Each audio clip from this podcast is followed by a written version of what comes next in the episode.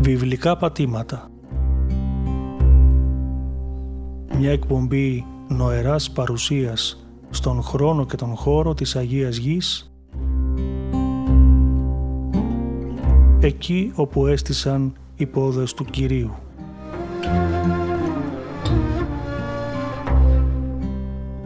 Παρουσιάζει ο πρωτοπρεσβύτερος Σπυρίδων Λόντος.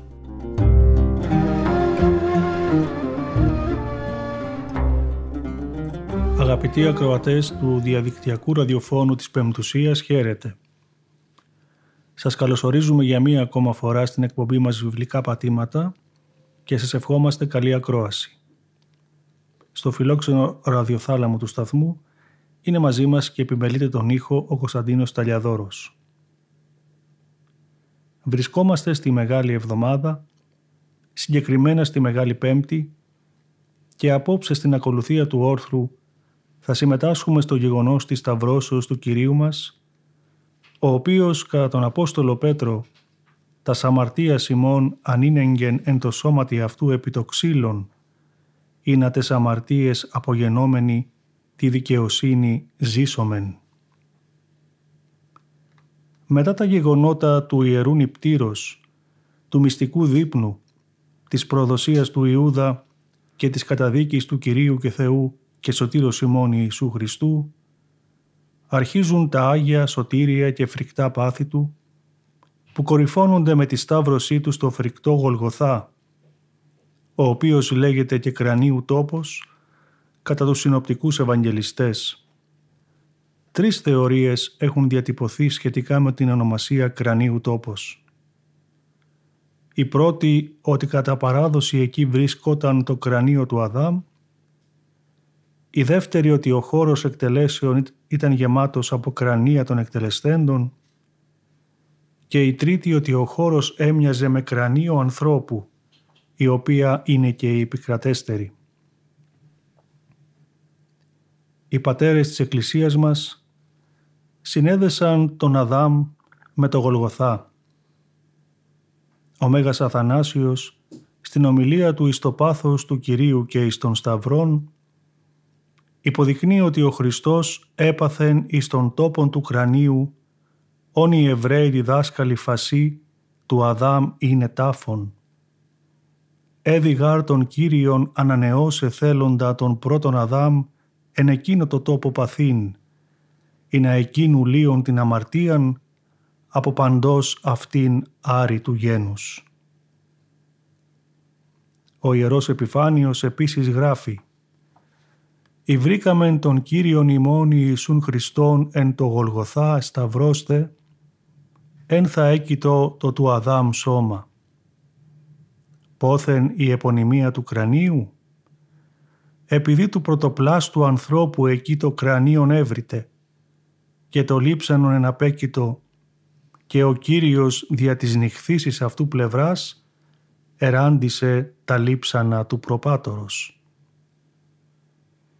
Ο Μέγας Βασίλειος επίσης συμπληρώνει «Διόπερο Κύριος τα αρχάς του ανθρωπίνου θανάτου ερευνήσας, εις των λεγόμενων κρανίου τόπων, το πάθος εδέξατο, ή να ενώ τόπο η φθορά των ανθρώπων την αρχήν έλαβεν, εκείθεν η ζωή της βασιλείας άρξητε».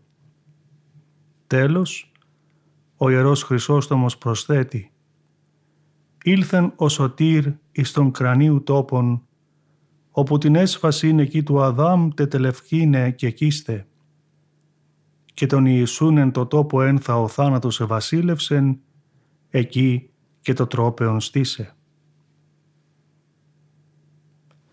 Η Σταύρωση ήταν μια μορφή θανάτωσης που εφαρμόστηκε στην αρχαιότητα από διαφόρους λαούς.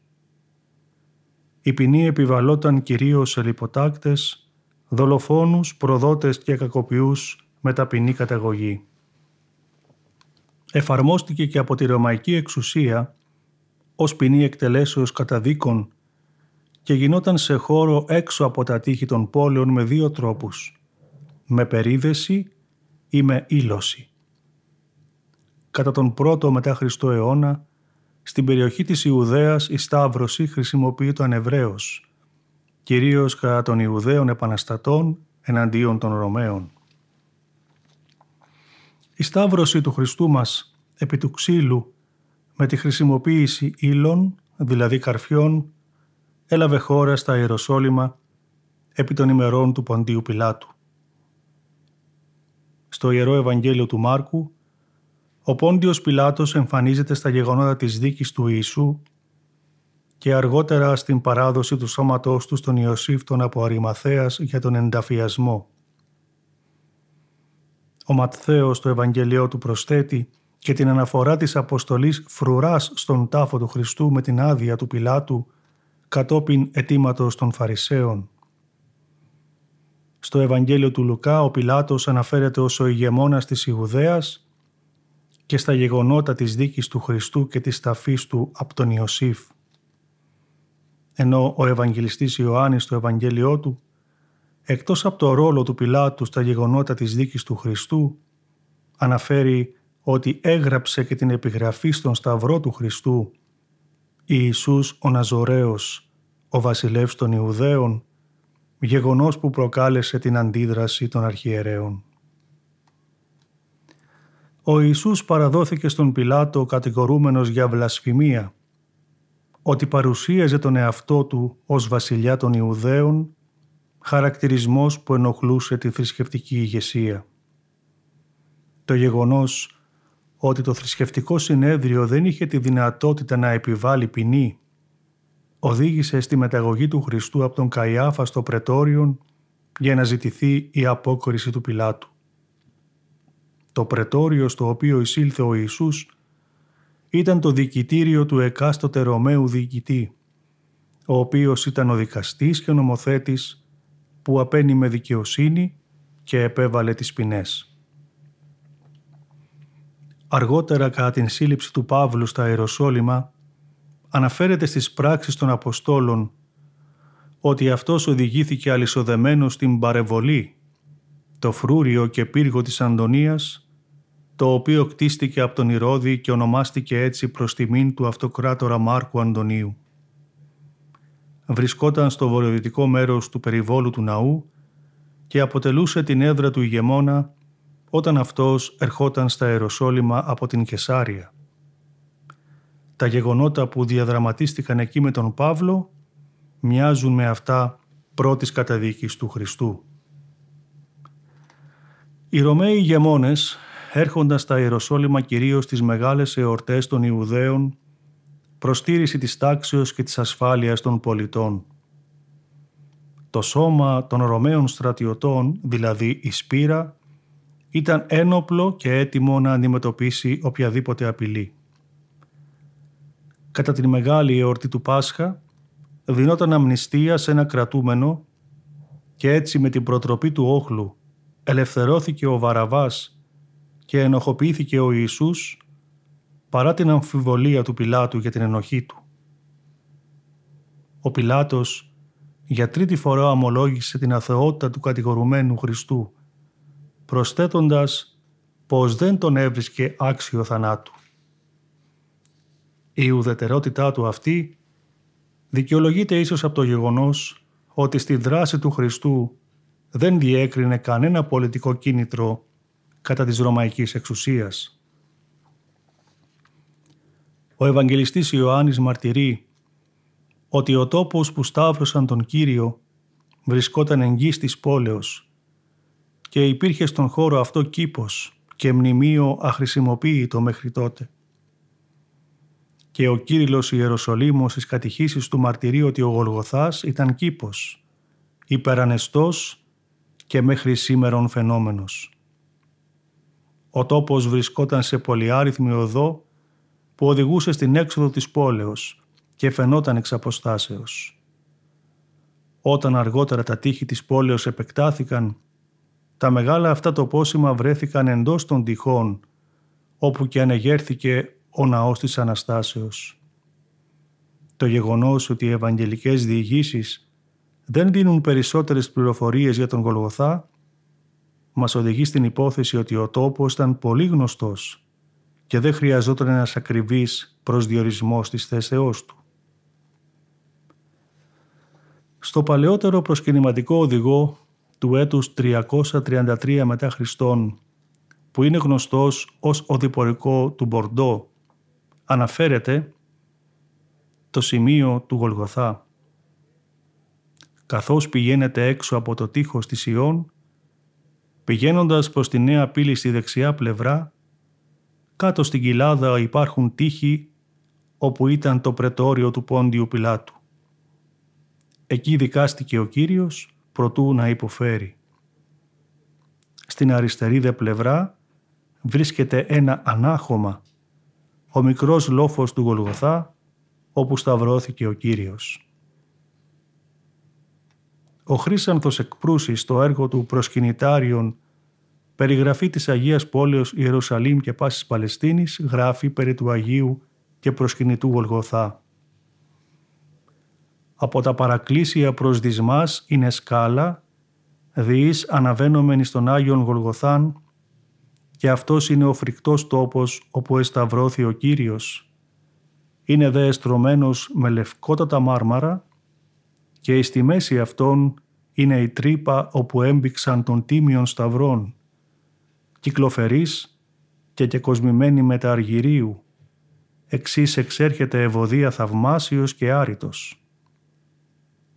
Κατά τα δεξιά είναι η πέτρα που εσχίστη κατά των καιρών του σωτηρίου πάθους, την ώρα του τέλους, όταν ο ήλιος εσκοτίστη και η γη εσύστη και το καταπέτασμα του ναού διεράγει. Ο Γολγοθάς λοιπόν βρισκόταν στη θέση ενός εγκαταλελειμμένου λατομείου που επιχωματώθηκε τον πρώτο αιώνα μετά Χριστόν και συμπαρελαμβάνεται σήμερα στο συγκρότημα του ναού της Αναστάσεως. Το θεμέλιο του δυτικού τμήματος του ναού είναι λαυξεμένο σε βράχο γύρω από τον Πανάγιο Τάφο, ενώ το ανατολικό τμήμα του ναού στέκεται πάνω στο βράχο και στα θεμέλια παλιότερων κτηρίων.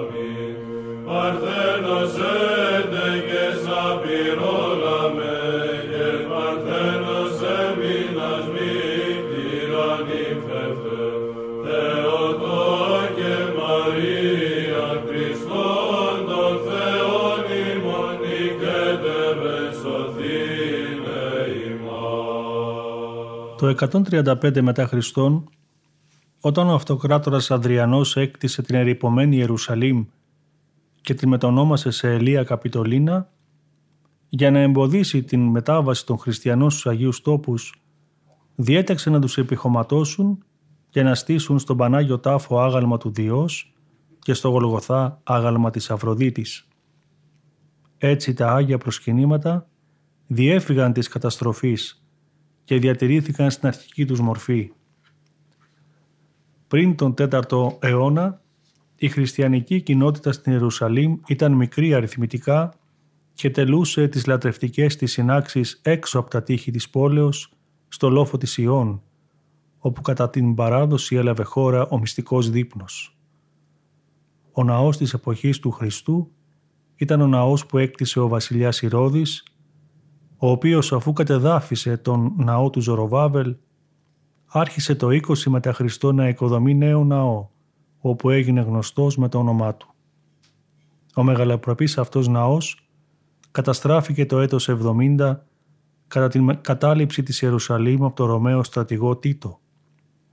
Έτσι η Ιερουσαλήμ από ιερή πόλη των Ιουδαίων μετατράπηκε πλέον σε ρωμαϊκή απικία.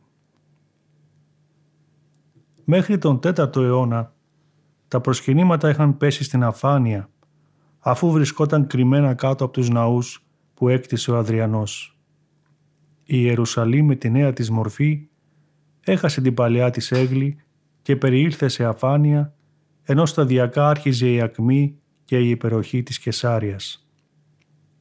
Στα μέσα του 326 μετά Χριστόν, η Αγία Ελένη ταξίδεψε από τη Ρώμη στη διαθαλάσση στην Παλαιστίνη και έπειτα, περνώντας με τη συνοδεία της διαμέσου της Φινίκης, της Συρίας και της Μικράς Ασίας, κατέληξε στην Οικομίδια, την προσωρινή εκείνη εποχή έδρα του αυτοκράτορα Κωνσταντίνου. Η άφηξη της Αγίας Ελένης στην Παλαιστίνη το φθινόπωρο του 326 επρόκειτο να αλλάξει την κατάσταση υπέρ των χριστιανών.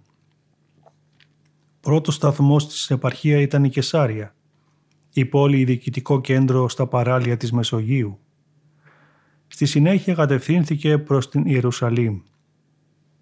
Ο ιστορικός Σοκράτης ο Σχολαστικός στο έργο του «Εκκλησιαστική Ιστορία» γράφει ότι όταν η Αγία Ελένη έφτασε στην Παλαιστίνη βρήκε αντί αυτού που κάποτε ήταν τα Ιεροσόλυμα έναν έρημο και εγκαταλελειμμένο τόπο και την Ιερουσαλήμ έρημον ως οποροφυλάκιον κατά τον προφήτην. Αλλά ζητούσε εναγωνίως να βρει το μνήμα του Χριστού και δεν μπορούσε γιατί οι φεύγοντες τα του Χριστού χώσαντες των τόπων Αφροδίτης κατά αυτού ναών κατασκευάσαντες επέστησαν άγαλμα μη, μη ποιούντες μνήμη του τόπου. Όμως η Αγία Ελένη καθήλε το ξώανον και απεκάλυψε τον τόπον που σταυρώθηκε ο Χριστός και τον γνήσιο σταυρόν του διέκρινε ανάμεσα στους τρεις διαθαύματος. Μετά από σχεδόν δύο αιώνες, από την ίδρυση της Ελίας Καπιτολίνας το 324 ο Μέγας Κωνσταντίνος έγινε ο πρώτος χριστιανός αυτοκράτορας που κυβέρνησε την Παλαιστίνη και κατόπιν αιτήματος της μητέρας του Ελένης διέταξε την κατεδάφιση των ιδωλοτρικών κτηρίων με σκοπό την ανέβρεση του Γολγοθά και του Παναγίου Τάφου. Οι εργασίες καθαρισμού και ισοπαίδωσης τους μέρους αυτού διήρκησαν έναν περίπου χρόνο και τελείωσαν το 327 η Αγία Ελένη πρωτοστατεί στην εκαθάριση της περιοχής του Γολγοθά με σκοπό την έβρεση του Τιμίου και Ζώπιου Σταυρού. Ο ιστορικός Ευσέβιος στο έργο του εις τον βίο του Μακαρίου Κωνσταντίνου Βασιλέως μαρτυρεί ότι αν και ο Ανδριανός έκτισε την ναόν της Αφροδίτης με σκοπό να παραδώσει το Γολγοθά στη λύθη και την άγνοια, ο Κωνσταντίνος τα της απάτης μηχανήματα εις έδαφος κατερίπτετο και καθηρεί το ξοάνης και δέμωση τα της πλάνης οικοδομήματα. Και ανόριξε το έδαφος πάλι και ο κατά της γης ανεφάνει χώρος. Αυτό δε λοιπόν το σεμνόν και Πανάγιον της Σωτηρίου Αναστάσεως Μαρτύριων παρελπίδα πάσαν ανεφαίνετο. Διό, μετά την εσκότο κατάδυσιν, άφθης επί το φως προοίη και της επιθέα αναφικνουμένης εναργή παρήχεν οράν, των αυτόθη πεπραγμένων θαυμάτων την ιστορίαν, έργης απάσης γεγονοτέρης φωνής, την του σωτήρος Ανάστασιν μαρτυρώμενων. Ακολούθησε η κατασκευή του εκκλησιαστικού συμπλέγματος και προτεργάτες ήταν ο ίδιος ο αυτοκράτορ, ο επίσκοπος Μακάριος, ο αυτοκρατορικός αντιπρόσωπος Δρακυλιανός και ο αρχιτέκτον Ζινόβιος. Το κτηριακό συγκρότημα περιλάμβανε το μικρό πέτρωμα βράχου του τάφου του Ιησού, ένα μεγαλοπρεπές ημικυκλικό μαυσολείο με πρόσωψη που αργότερα ονομάστηκε Ανάσταση και στην νότιο-ανατολική γωνία του εσωτερικού εθρίου τον λόφο του Γολγοθά. Εκεί είχε τοποθετηθεί μέγας χρυσός διάλυθος σταυρός εις ανάμνηση του κοσμοσωτηρίου γεγονότος, αν και η ύπαρξή του δεν αναφέρεται από τον Κύριλο Επίσκοπο Ιερουσαλήμ. Ο σταυρός αυτός σύμφωνα με τις πηγές αποτελούσε αφιέρωμα του αυτοκράτορος Θεοδοσίου του Δευτέρου. Κατά μαρτυρία όμως του ανωνύμου προσκυνητούς Πλακεντίας, ο σταυρός αυτός το 570 βρισκόταν σε ανοιχτό βράχο και περιεβάλλονταν από αργυροεπίχρησα κυκλειδώματα. Παραδόξως ο Ευσέβιος δεν περιγράφει το κτίριο που περιέκλειε τον Γολγοθά, ίσως γιατί το θεώρησε ως κάτι δεδομένο και απλό ή λόγω της λαχτάρας του να εγκομιάσει τις λοιπές μεγαλοπρεπές κατασκευές του Κωνσταντίνου. Αρχικά ο Γολγοθάς στεκόταν 4,5 μέτρα πάνω από την επιφάνεια της εκκλησίας.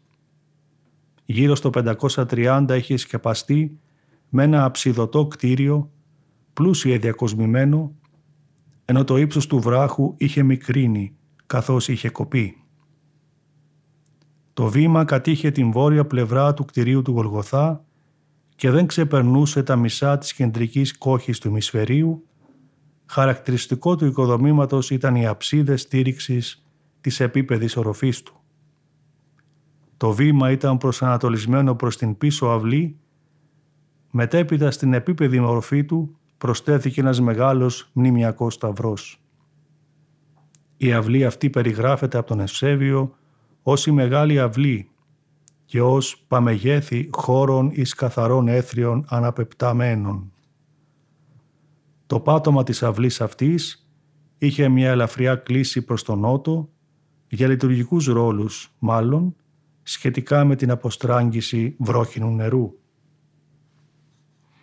Κατά την περίοδο αυτή αποκαλύφθηκαν και αναγνωρίστηκαν τα περισσότερα ιερά προσκυνήματα στην Ιερουσαλήμ και παράλληλα οικοδομήθηκαν περικαλείς ναοί όχι μόνο στην Αγία Πόλη, αλλά και στην ευρύτερη περιοχή της Παλαιστίνης. Ο ναός της Αναστάσεως μέχρι τις ημέρες μας έχει υποστεί μεγάλες καταστροφές από πυρκαγιές και επιδρομές και η αρχιτεκτονική του εμφάνιση δεν αντιστοιχεί στην αρχική του αυτή μορφή, δηλαδή του Κωνσταντίνιου οικοδομήματος.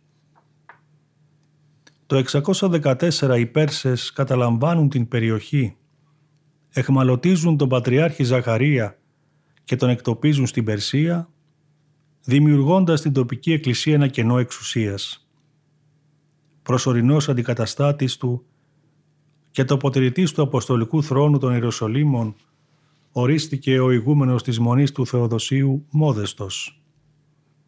Το φορτίο που βάρνει στους ώμους του Πατριάρχου ήταν εξαιρετικά βαρύ. Οι περισσότερες εκκλησίες είχαν πυρποληθεί ή συλληθεί από τους κατακτητές. Οι μονές της ερήμου του Ιορδάνου ποταμού και της Ιουδαίας είχαν καταστραφεί από τους Πέρσες και τους Σαρακινούς επιδρομής, ενώ το πίμνιο της Παλαιστίνης και της Αγίας Πόλεως ειδικότερα χρειαζόταν άμεση οικονομική αλλά και ψυχική στήριξη. Το αρχιτεκτονικό συγκρότημα του ναού αποκαταστάθηκε με τις άοκνες ενέργειες του Πατριάρχου Μόδος του το 631 μετά Χριστόν. Όπως μαρτυρεί ο Αντίοχος στην επιστολή του προς Ευστάθιον, ο Μόδεστος με τη συνδρομή των πιστών απεκατάστησε τις ζημιές στους ναούς της Αναστάσεως, της Αναλήψεως, της Ιών, του Ελαιώνα, του Αγίου Ιωάννου του Προδρόμου και στη μονή της Αγίας Μελάνης στο όρος των Ελαιών. Κατά την ανακαίνιση του ναού της Αναστάσεως, κτίστηκε επάνω στο Γολγοθά στέγαστρο, το οποίο διατηρήθηκε μέχρι και τον 11ο αιώνα, οπότε και υψώθηκε τείχος στην ανατολική του πλευρά. Με την άφηξη των Αράβων το 638 τίποτα δεν άλλαξε ουσιαστικά. Η προστασία των προσκυνημάτων όμως από τον Βυζαντινό Αυτοκράτορα καθώς και η αποκλειστική τους χρήση από το Πατριαρχείο Ιερουσαλήμων αποδίδεται σύμφωνα με την Ορθόδοξη παράδοση στο άκρος αφιλεγόμενο αχτιναμέ του Χαλίφη Ομάρα Αλ-Χατάπ. Σύμφωνα με την Ιερή Συνθήκη, η οποία υποστηρίζεται ότι παραδόθηκε από τον Χαλίφη Ομάρ στον Πατριάρχη Σοφρόνιο, παρεχόταν προστασία και ασφάλεια σε όλους τους ναούς, τα μοναστήρια και τα λοιπά χριστιανικά προσκυνήματα εντός και εκτός Ιεροσολύμων. Και στο είναι εμπιστοσύνη επ' αυτών και επί των εκκλησιών αυτών και επί των μοναστηρίων αυτών και επί πάντων των υπό την κυριότητα αυτών λοιπόν προσκυνημάτων, των εντός της Ιερουσαλήμ και εκτός όντων, τα οποία είναι ο Καμαμές, δηλαδή ο ναός της Αναστάσεως, και η Ενβιθλεέμ Μεγάλη Εκκλησία της Γεννήσεως του Ιησού και το σπήλαιον το έχουν τρεις θύρας.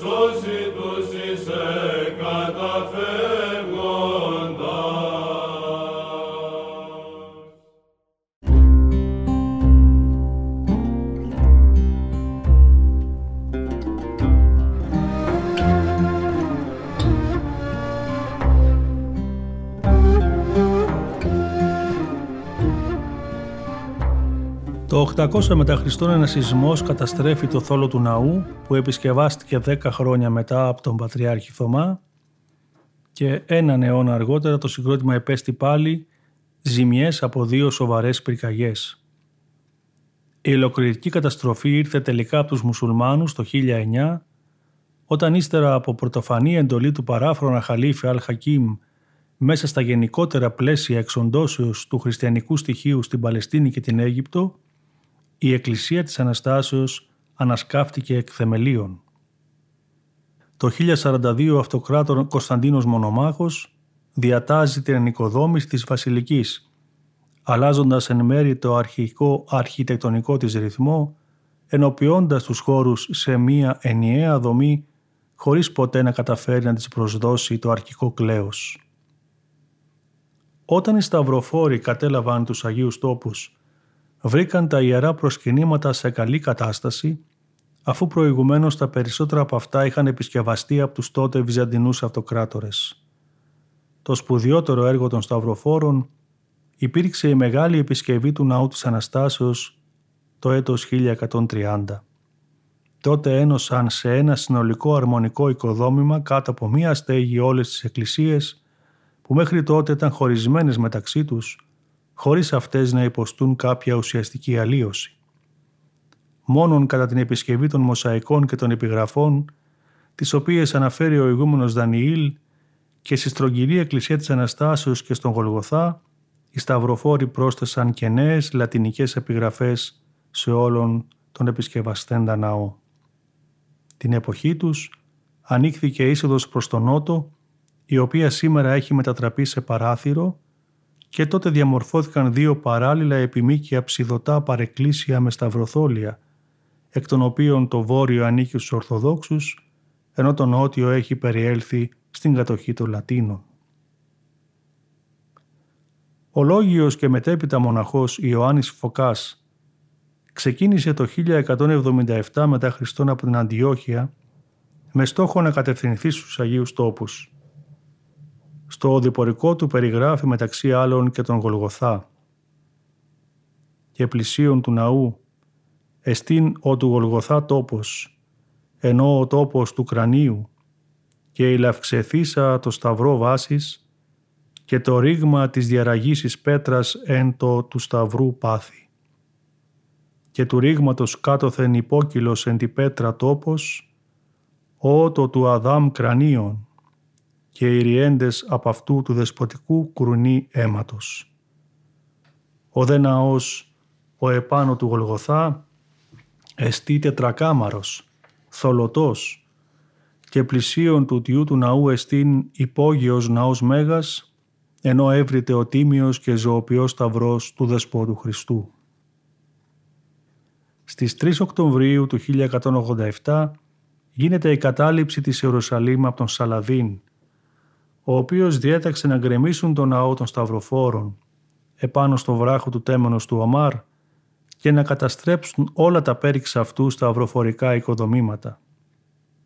Όσον αφορά τον ναό της Αναστάσεως, διέταξε να κλείσουν τις πύλες του, αφήνοντας ανοιχτή μόνο την νότια πύλη, που υπάρχει και σήμερα, καθώς και όλα τα παράθυρα του τρούλου του Καθολικού και να κατεβάσουν τον σταυρό που υπήρχε εκεί συγχρόνως απαγόρευσε την επίσκεψη στο ναό για μικρό χρονικό διάστημα σε όλους τους χριστιανούς.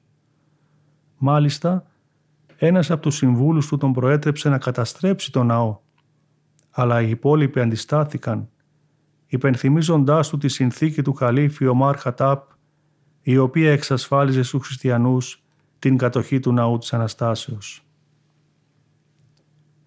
Το 1246 τα κλειδιά της θύρας του ναού παραδόθηκαν σε δύο μουσουλμανικές οικογένειες, ενώ το συγκρότημα παρέμεινε για 300 χρόνια σε κατάσταση παρακμής με κίνδυνο να καταρρεύσει.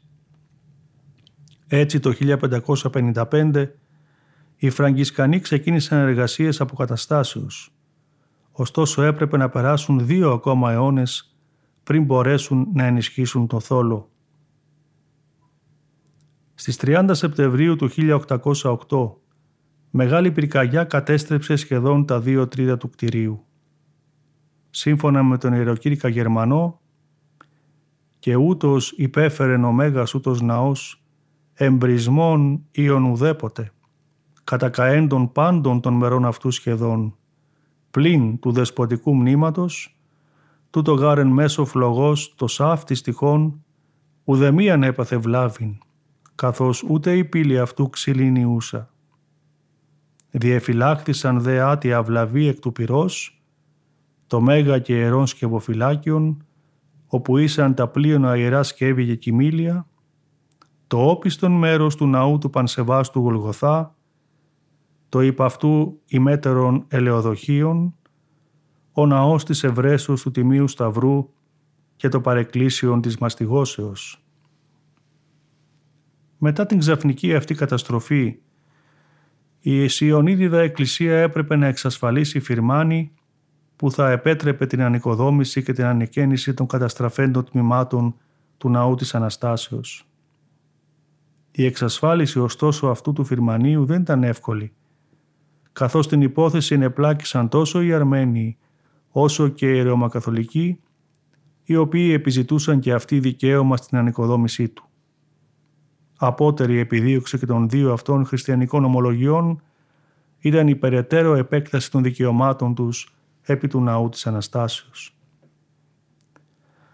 Μετά από συντονισμένες προσπάθειες τόσο του Πατριάρχου Ιερουσαλήμων Πολυκάρπου όσο και της Αγιοταφικής Αδελφότητος αλλά και του Οικουμενικού Πατριαρχείου και των προκρίδων του γένους, ο Σουλτάνος Μαχμού το δεύτερος πίστηκε να εκδώσει φυρμάνι για την αποκατάσταση του ναού της Αναστάσεως με την προϋπόθεση να πραγματοποιηθεί αποκλειστικά από το Ορθόδοξο Πατριαρχείο των Ιερουσαλήμων. Πράγματι, το φυρμάνι εκδόθηκε και μέσα σε ένα χρόνο ναός αποκαταστάθηκε πλήρως. Αυτή η αποκατάσταση πραγματοποιήθηκε από τον αρχιτέκτονα Κάλφα Κομνηνό το Μοτιλινέο, αλλά παραμόρφωσε εντελώς τη Βασιλική των Σταυροφόρων. Το 1867 διαπιστώθηκε ότι ο νέος στόλος ήταν ασταθής, αποσυναρμολογήθηκε και αντικαταστάθηκε με μεταλλική κατασκευή που σχεδίασε ο Γάλλος αρχιτέκτον Μάους. Παράλληλα ο αρχιτέκτονας Χάρβεϊ συντήρησε όλες τις κατασκευές της Βασιλικής με μεταλλικούς φυκτήρες και ξύλινα δοκάρια για να αποτρέψει την πιθανή καταρρευσή της. Νέο σεισμός το 1927 προκαλεί μεγάλες ζημιές και το 1934 μέρη του συγκροτήματος συνθλίβονται. 20 χρόνια μετά, με κοινή συμφωνία των τριών χριστιανικών κοινοτήτων, αποφασίστηκε η επιθεώρηση του συγκροτήματος από ειδικούς. Έτσι η Επιτροπή 7 Ευρωπαίων Αρχιτεκτόνων επιβεβαίωσε την επίκουσα ανάγκη για αποκατάσταση της προσώψεως και του θόλου του ναού, ελπίζοντας επίσης ότι θα αποκάλυπταν και το κτίριο των Σταυροφόρων. Το έργο αυτό της αποκαταστάσεως ξεκίνησε στις 3 Ιουλίου του 1961. Παράλληλα, ο φραγκισκανός μοναχός και αρχαιολόγος Βιργίλιο Κόρμπο πραγματοποίησε συστηματικές ανασκαφές στην περιοχή που ανήκε στη Λατινική Εκκλησία βόρεια του ναού της Αναστάσεως και στο βράχο του παρεκκλησίου της Ευρέσους του Τιμίου Σταυρού, δημιουργώντας ένα σύστημα καναλιών για την αποστράγγιση του νερού. Το έργο που εξέδωσε ο Κόρμπο το 1981 έχει θεμελιώδη σημασία για την έρευνα αφού συνοψίζει όλα τα αρχαιολογικά δεδομένα που δημοσιεύθηκαν μέχρι τότε. Στο έργο αυτό παρουσιάζεται η ιστορία του τόπου του Γολγοθά και του Παναγίου Τάφου αναλύεται το συγκρότημα του κτηρίου στις τέσσερις κύριες φάσεις της ιστορίας του. Το κτίριο του Αδριανού, το κτίριο του Κωνσταντίνου γνωστό ως Μαρτύριον, το κτίριο του Κωνσταντίνου Μονομάχου και τέλος αυτό των Σταυροφόρων. Το 1984 έγιναν επεμβάσεις στο Γολγοθά απομακρύνθηκαν οι λίθινες πλάκες και τοποθετήθηκε μεταλλικό πλαίσιο με κρυστάλλινες επιφάνειες μέσα από τις οποίες είναι ορατός ο βράχος του Γολγοθά.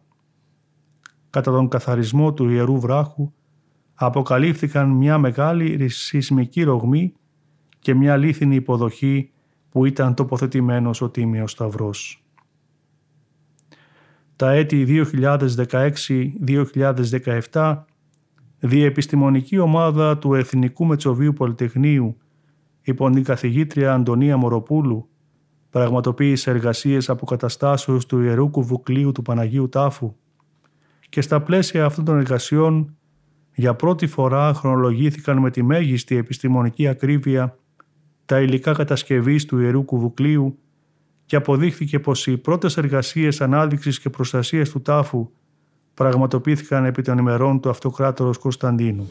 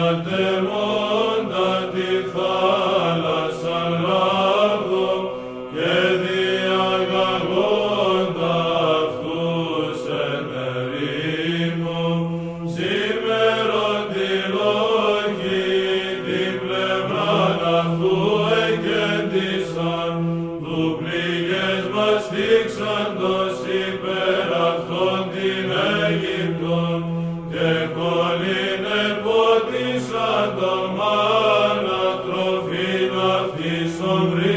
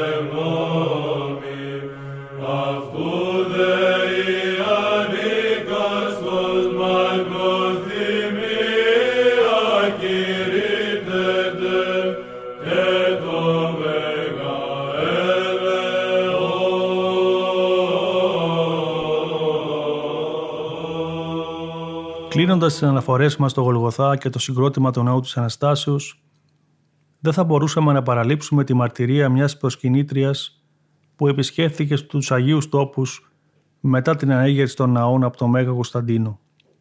Αυτή ήταν η Εθερία, η οποία ξεκίνησε ένα οδηπορικό με στόχο την υλοποίηση ενός ονείρου ζωής, την πραγματοποίηση ενός ευλαβικού προσκυνήματος στους Αγίους Τόπους. Η καταγραφή του συγκεκριμένου οδηπορικού αποτέλεσε μια πολύ σημαντική πηγή στο λειτουργικό τομέα της θεολογικής επιστήμης, διότι παρέχει πολυτιμότητες πληροφορίες για τη λατρεία στα Αεροσόλυμα την εποχή εκείνη. Η Εθερία γράφει με ιδιαίτερο ενδιαφέρον για την Ανάσταση των Σταυρών και των Μαρτύριων, δηλαδή το οικοδομικό σύμπλεγμα ναών κτισμένων από το Μεγάλο Κωνσταντίνο, αυθόνιες και δαψιλές συγχορηγίες όταν επίσκοπος των Ιερουσαλήμων ήταν ο άξιος της επικλήσεως Ανήρ και πάσινα βρινόμενος αγαθής Άγιος Μακάριος και έπαρχος αυτής ο Δρακυλιανός. Στα Ιεροσόλυμα υπήρχε ο Ιερός Ναός της Αναστάσεως, δηλαδή το κυκλικό μνημείο του Παναγίου Τάφου του Κυρίου, η πεντάκλητος βασιλική η οποία ονομαζόταν Μίζων Εκκλησία ή Μαρτύριον και το μεταξύ Αναστάσεως και Μαρτυρίου εσωτερικό έθριο με το βράχο του Γολγοθά και το Σταυρό. Με τον όρο Σταυρός αποδίδεται το κομμάτι του βράχου που βρισκόταν πίσω από το μαρτύριο, στο νότιο άκρο του Ανατολικού Περιστηλίου, που στις μέρες της αποτελούσε τη βάση ενός μνημειώδου σταυρού και που κατέληξε να ονομάζεται Γολγοθάς. Η Εθερία μαρτυρεί μεταξύ άλλων στο διπορικό της την λειτουργική τάξη του Πατριαρχείου κατά τη Μεγάλη Εβδομάδα. Ειδικότερα κατά τη Μεγάλη Πέμπτη, εκτός των άλλων καθημερινών ακολουθιών που τελούνταν στην Ανάσταση, γινόταν σύναξη στο μαρτύριο για να τελεστεί η προσφορά κατά το Ιωθός, αλλά νωρίτερα από τις άλλες ημέρες, δηλαδή την 8η ώρα, επειδή η απόλυση δεν πρέπει να αργήσει πολύ για να μείνει χρόνος για τις επόμενες λατρευτικές συνάξεις. Η απόλυση γινόταν περί τη δεκάτη ώρα αλλά πριν από αυτήν ο αρχιδιάκονος ύψωνε τη φωνή λέγοντας «Την πρώτη ώρα της νυχτός συναθριζόμεθα πάντες στην εκκλησία του ελαιώνος επειδή μέγας κόπος αναμένει εμάς τη νύχτα ταύτην». Και μετά την απόλυση στο μαρτύριο ερχόταν πίσω από το σταυρό και εκεί λεγόταν ένας ύμνος και μία δέηση. Εν συνεχεία ο επίσκοπος προσέφερε τη Θεία Ευχαριστία και κοινωνούσαν πάντες εξαιρουμένης δε της ημέρας ταύτης, ουδέποτε καθόλου το έτος προσφέρεται θυσία όπισθεν του Σταυρού, επί του Γολγοθά, αλλά μόνον την ημέραν ταύτη. Η Εκκλησία της Ιερουσαλήμ τελούσε κατά τη Μεγάλη Πέμπτη την ανάμνηση του δείπνου του Κυρίου στον Γολγοθά για να φανεί η ενότητα της ευχαριστικής θυσίας και της θυσίας του Σταυρού. Μετά την απόλυση της Θείας Λειτουργίας, η οποία τελείτο στο παρεκκλήσιο του Γολγοθά, έκαστος σπέβδι στον οίκο του να φάγει, διότι ευθύ ως φάγουν, μεταβαίνουν πάντες εις τον ελαιόνα, εις τον εκκλησία ανέρθα το σπήλαιον, εν το οποίο την ημέραν ταύθην ο Κύριος ευρίσκεται μετά την Αποστόλων. Και εκεί σχεδόν μέχρι της πέμπτης ώρας νυχτός, λέγονται συνεχώς ύμνοι και αντίφωνα, προσυρμοσμένα στην ημέραν και στον τόπον, Ομοίως δε και αναγνώσματα, παρεμβάλλονται και ευκέ, αναγινώσκονται δε προσέτη εκείνη η περικοπέ του Ευαγγελίου, εν τες οποίες ο Κύριος προέτρεπε τους μαθητάς του, την αυτήν ημέρα καθήμενος εν αυτό το σπηλαίο, το οποίο είναι η Εκκλησία. Εντεύθεν περί την έκτην ώρα της νυχτός, ανέρχονται οι μνούντες υψηλότερον στο εμβόμιον, εις τον τόπον εκείνον εξού ο Κύριος ανελήφθη στους ουρανούς και εκ νέου εκεί λέγονται ομοίως αναγνώσματα και ύμνοι και αντίφωνα, προσυρμοσμένα στην ημέραν, προσέτει δε και η ευχέ εκείνε, τας οποίας λέγει ο Επίσκοπος προσυρμοσμένας πάντοτε στην ημέραν και στον τόπον. Τη Μεγάλη Παρασκευή το πρωί, κατέρχονταν από το εμβόμιο και προχωρούσαν μέχρι τον τόπο όπου ο Κύριος προσευχήθηκε και στη συνέχεια κατέρχονταν με τον Επίσκοπο στη Γεθστημανή Όλοι επέστρεφαν στην πόλη με τα πόδια, ψάλλοντας ύμνους και συνοδεύοντας τον επίσκοπο μέχρι την πύλη και από εκεί διαβαίνοντας όλη την πόλη μέχρι τον Σταυρό. Από την έκτη ώρα μέχρι την ενάτη γινόταν στο Σταυρό αγιογραφικές αναγνώσεις. Μετά από αυτά, όταν γινόταν η απόλυση, δηλαδή πριν την ανατολή του ηλίου, ολοπρόθυμοι όλοι οι πιστοί μετέβαιναν στη Σιών για να προσευχηθούν μπροστά στον Κύωνα όπου φραγγελώθηκε ο Κύριος. Από εκεί επέστρεφαν στους οίκους τους για να αναπαυθούν λίγο ώστε νωρίς το πρωί να είναι πάλι έτοιμοι για τις ακολουθίες της Μεγάλης Παρασκευής. Τη Δευτέρα πρωινή ώρα παρευρισκόταν όλοι στο Γολγοθά πίσω από το Σταυρό όπου τοποθετούνταν η καθέδρα του Επισκόπου. Μπροστά του έβαζαν ένα τραπέζι σκεπασμένο με κάλυμα γύρω από το οποίο στέκονταν οι διάκονοι όπου ακουμπούσαν το τίμιο ξύλο του Σταυρού μέσα σε μία επίχρηση αργυρή ψανοθήκη και την επιγραφή. Ακολουθούσε η προσκύνηση του Τιμίου Σταυρού. Την ενάτη δε ώρα γίνονταν ανάγνωση στην περικοπή του κατά Ιωάννην, όπου αναφέρεται ότι ο Κύριος παρέδωκε το πνεύμα. Στη συνέχεια αναπέμπονταν διαίσης, την οποία επισφράγιζε η απόλυση. Αμέσως μετά όλοι μετέβαιναν στο μαρτύριο, όπου τελούσαν ό,τι προέβλεπε το τυπικό και συνέχιζαν στην Ανάσταση με την ανάγνωση της Ευαγγελικής Περικοπής που αναφέρεται στο αίτημα του Ιωσήφ προς τον Πιλάτο να λάβει το σώμα του Κυρίου και να το καταθέσει στο κενό μνημείο. Έπειτα ακολουθούσε δέηση, ευλογία των κατοικουμένων και των πιστών και η απόλυση. Αγαπητοί μας ακροατές, τα Ιεροσόλυμα αποτελούν τον ιερό τόπο όπου έλαβαν χώρα τα θαυμαστά και υπερηφυή γεγονότα του πάθους και της Αναστάσεως του Κυρίου μας.